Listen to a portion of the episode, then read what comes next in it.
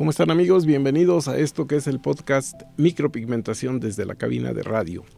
Yo soy Héctor Guisa y el día de hoy vamos a platicar con ustedes acerca de cómo identificar los subtonos cutáneos. El subtono cutáneo es uno de los dos factores que seguramente tú consideras dentro de una ecuación que consiste en lo siguiente, el subtono de la piel más el color tatuado será igual al color implantado, pero una vez que haya sanado. Hasta verso quedó esto. Los subtonos verdaderos de piel van a estar enmascarados por tonos que están encimados en la misma piel, como son bronceadores por la exposición solar, y va a haber una variedad de tonos que son los que tú aprecias directamente en la piel de la clienta.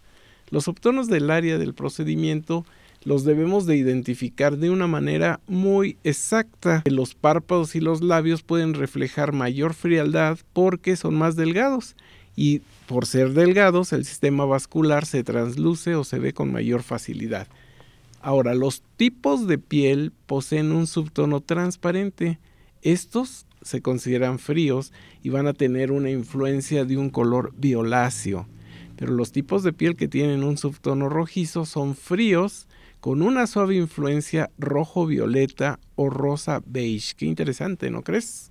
Los tipos de piel que tienen un subtono translúcido son fríos y tienen por lo tanto una influencia de tonalidad azulosa.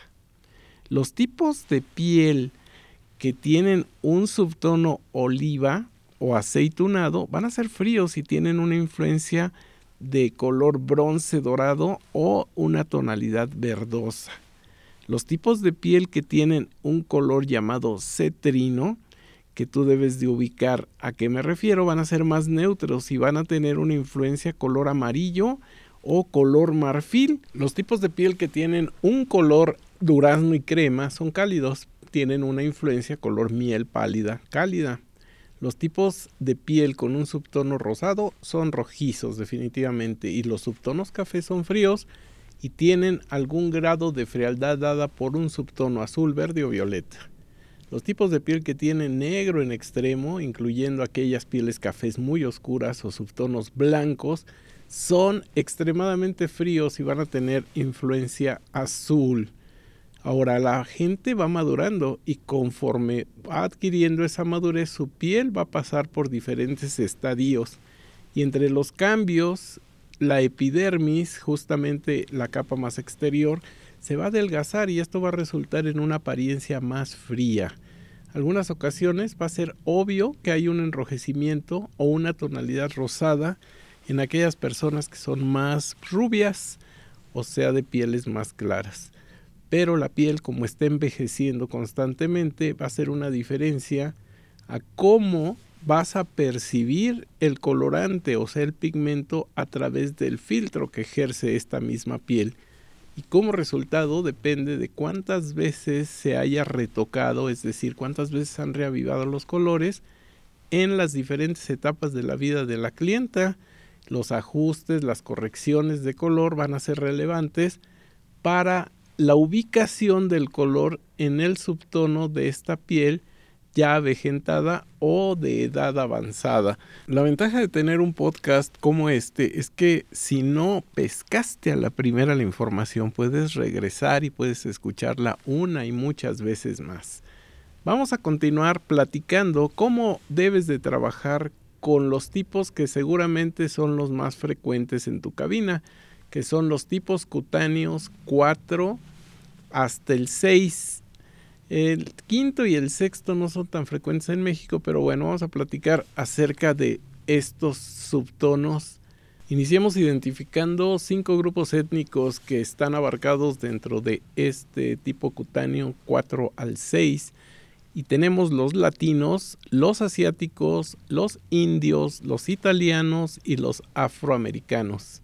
Según la opinión de muchos técnicos micropigmentadores, dicen que son más tolerantes o son más receptivos a la aplicación de procedimientos en cejas y en los delineadores. Las personas de color van a tender a tener una cicatrización tipo queloide, pero recuerda que el queloide no se manifiesta altamente en la cara, por lo tanto no debes de trabajar con ese temor. para cubrir con las expectativas del cliente, bueno, pues él te va a decir que le preocupan ciertas cosas, tanto la selección adecuada del color que hagas tú como la posibilidad de que desarrolle hiperpigmentación posterior a la inflamación que puede ser parte del proceso de sanado. Esto tienen miedo, sobre todo esas personas que tienen el rostro manchado. La cicatrización de cualquier tipo de la piel puede ser una resultante de que tú sobretrabajes, de que te pases en el número de vueltas que estás aplicando. Quizás factores influyentes son que no quede el pigmento bien retenido, que tenga mucha grasa en el tipo de cutis o que estés diluyendo mucho el pigmento y hay otro más que seas muy principiante y te dé miedo. Pero no tengas miedo, aunque siempre está la posibilidad de que haya una cicatrización más notoria en tonalidades más oscuras de piel. La piel puede desarrollar la hiperpigmentación postinflamatoria y va a tomarle cierto tiempo para regresar a su color natural, pero de que regresa, regresa. No sabemos en cuánto, pero generalmente se habla alrededor de 3 a 6 meses. Vamos en estas personas a utilizar una tensión que sea más suave, más superficial. No ejerzas mucha presión en el momento que estás trabajando.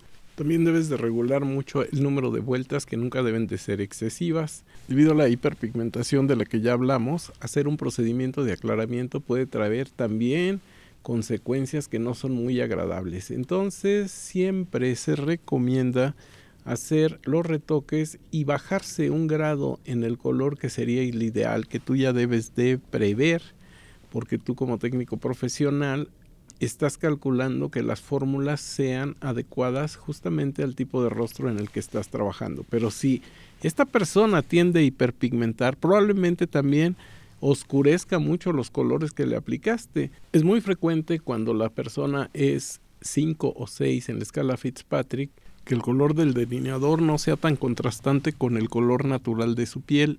Esto debe de ser un dato importante para ti. Y otro factor también muy importante es preguntarte si estás trabajando con personas en la escala 5 y 6, si acaso son buenos candidatos para hacerles la micropigmentación de labios. Acuérdate que ellos pueden tender a oscurecer muchísimo estos colores. La apariencia de diferentes colores en los labios superiores e inferiores se verán multicolores o de otros muchos tonos que pueden ser no satisfactorios para el cliente.